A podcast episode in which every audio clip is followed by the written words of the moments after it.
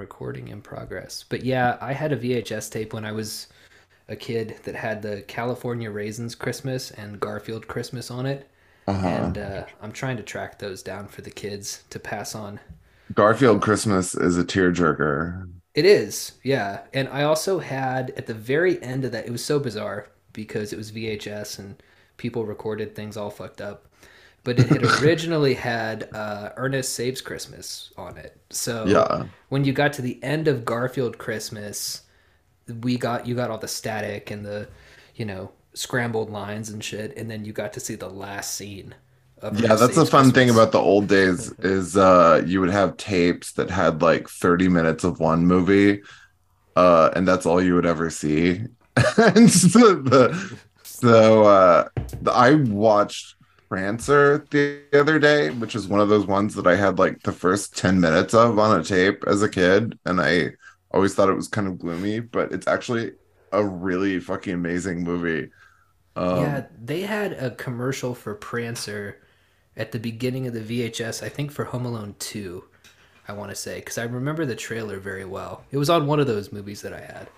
All the posters and everything say what a fun family adventure it is, but it's like a depressing 70s new Hollywood movie, basically. um, uh, and yeah, What's it about?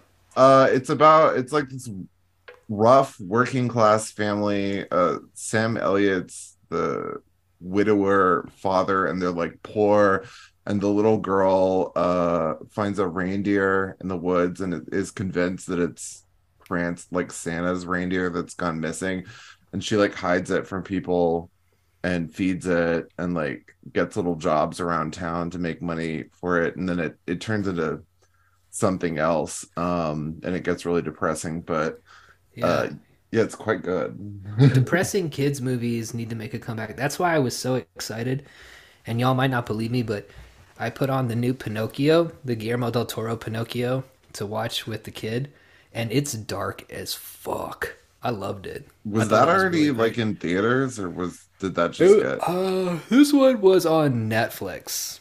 We watched it on Netflix, so I don't know if it was a straight to Netflix joint or if it had a theatrical release, but um, it's just the ending is insanely dark and the movie mm. itself is dark because in this one pinocchio uh, keeps dying but he keeps getting reincarnated by this guillermo del toro centaur angel thing with a bunch of eyeballs on it mm. and he gets recruited into like the hitler youth or the the italian version of the hitler youth so it's like got a fascist allegory instead of the donkey stuff, but it's it's fuck it's intense, dude. The kid loved it though because he just sees you know wooden puppet, giant whale. it's, it's, it's all claymation, so it it's it was really good.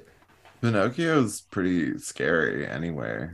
Mm-hmm. Yeah, yeah, especially when it gets into that donkey shit, and then you get swallowed up by the whale and everything. And then oh, it always kills me when uh, Geppetto is like, I I fucking hate you and all that. Or no, he's he's telling Geppetto, he's like, I hate your ass, like uh, I wish you'd die, and just so his nose will grow and you know get him out of the out of the whale. We always used to hear this story when we were kids about how fairy tales were super dark. The Brothers Grimm, like, oh man, it used to be really fucked up, and then they sanitized it for kids, but then they sanitized it again and took all of the darkness out of children's movies. And I'm glad that we seem to be we might be making a turn back into really fucked up kids movies like like Return to Oz and shit like that. That's, it makes no what... sense to me because okay, now millennials love to be like, can you believe everything from the 80s is so fucked up? But also like okay, children's movies all became like dark and violent and 3 hours long when like Lord of the Rings and Harry Potter happened in the 2000s. yeah. So like which is it? I don't know. Everybody says everything is creepy. It's just uh like I think now people think making children feel any sort of emotion from a movie is like bad. So it's abuse, yeah. It's yeah. abuse for sure. But like, so they're only allowed to watch like Peppa Pig. on an iPad. They do. They fucking love the British shit. I hate Paddington. I hate Peppa Pig. Have you have, have, have you watched Have you watched Bluey, the Australian dog? I hate all Australians, so this is really rough for me. But I I like Bluey though. It's a pretty good show. No, I only know about them from what I see um children in grocery carts at the store watching on an iPad. yeah, it's always Peppa Pig when it's on. The It's always like a big pink blob on Do you remember when? Do you remember when fucking YouTube was getting in trouble because people were making auto-generated videos? Elsa would be- Gate. I love that Yeah, stuff. yeah, That's yeah, really was like- scary. That It was like frightening. sp- Spider Spider-Man stabbing Peppa Pig in the face and shit. and the yeah, and it was all like um what's the like the fear of holes thing. Uh oh, that fake fucking that fake fear like, of holes "Oh, thing, but I it would be like Elsa trypophobia." with like trichophilimania or whatever on her, and like yeah, that was a that was a frightening thing. Um, I don't know really what that was or what purpose it served, but when I read the article on it, I was pretty spooked.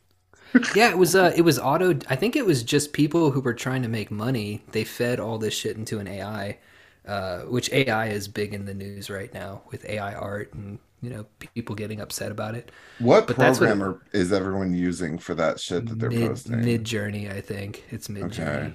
yeah it's uh i think that ai art all looks like shit so that's pretty much my entire critique of the whole thing but i've seen a lot of artists who are upset about this new incoming you know ai thing that's going to put them out of a job and I get that and I sympathize with them.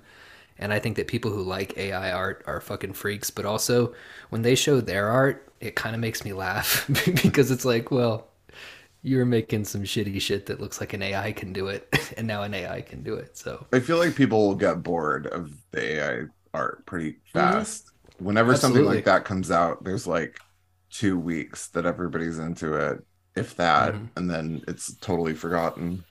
It's I mean, like the uh, but- it's like the IKEA craze of the early 2000s, where it was like all this cheap furniture that you can just assemble easily yourself, and then it's like you have that for a, a decade, and people go, "This this furniture is crap." Like, I want Yeah. something handmade, and I don't know, bro. I, st- I got this. I got an IKEA desk right now. That's what I'm sitting at. Oh no, I'm be- sitting at an IKEA desk and I'm looking at. See, I love the the I- the classic IKEA Billy bookcase. I think the main appeal of it is that millennials are like depressing like renters who move around all the Mhm. time. Mhm. I have one real valuable piece of furniture. I want like a dresser that's like a hundred years old that's in my family, and everything else, I guess, is IKEA. But yeah, it's it's. You've you've taken selfies at that, right? Is it the Um, one yeah. with the like? It has the the like corbels and the sort yeah, it's like massive. Yeah, yeah, that's a nice piece of furniture. It's beautiful. I'm glad I have one real thing at least. Honestly, the Billy if I do. bookshelf. I've incorporated the Billy bookshelf into people's closets and shit before. When I've been hired to remodel closets. Well, So, if you have books, it looks good, you know, because it just looks like books. But if you're if you have like you know minimalist empty shelves, then it's not going to look good. I don't know how people pull off the minimalist thing. I was cleaning my house today because it's Sunday, and by the end of the week, we have so much shit everywhere. And I was going through my garage because I thought to myself that I was going to get everything organized, that I was going to, you know, figure out what's in all these boxes that we haven't opened since we moved into our new house a year ago. And I was like, how do we accumulate all this shit? But at the same time, I can't throw it away.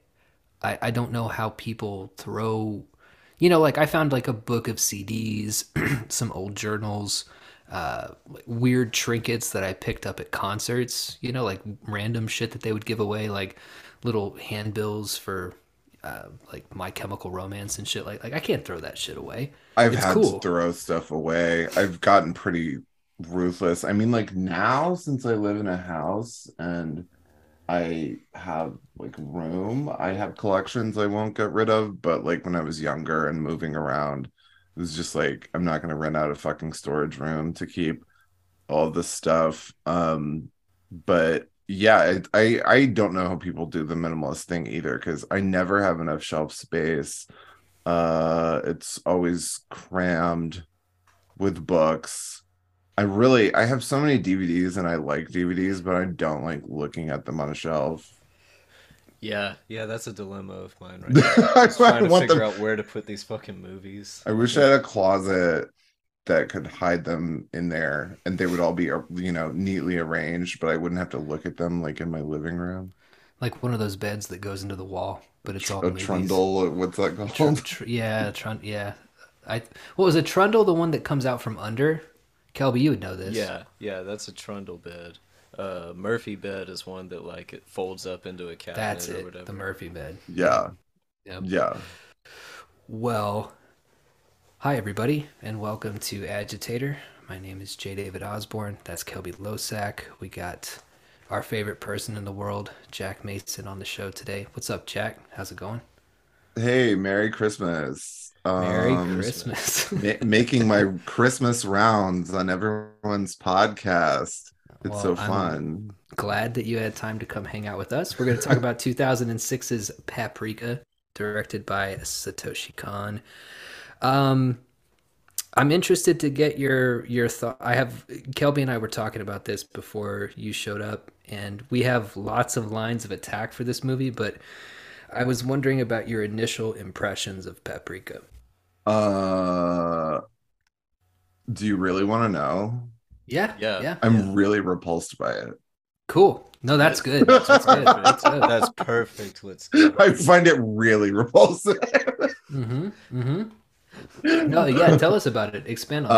um, I just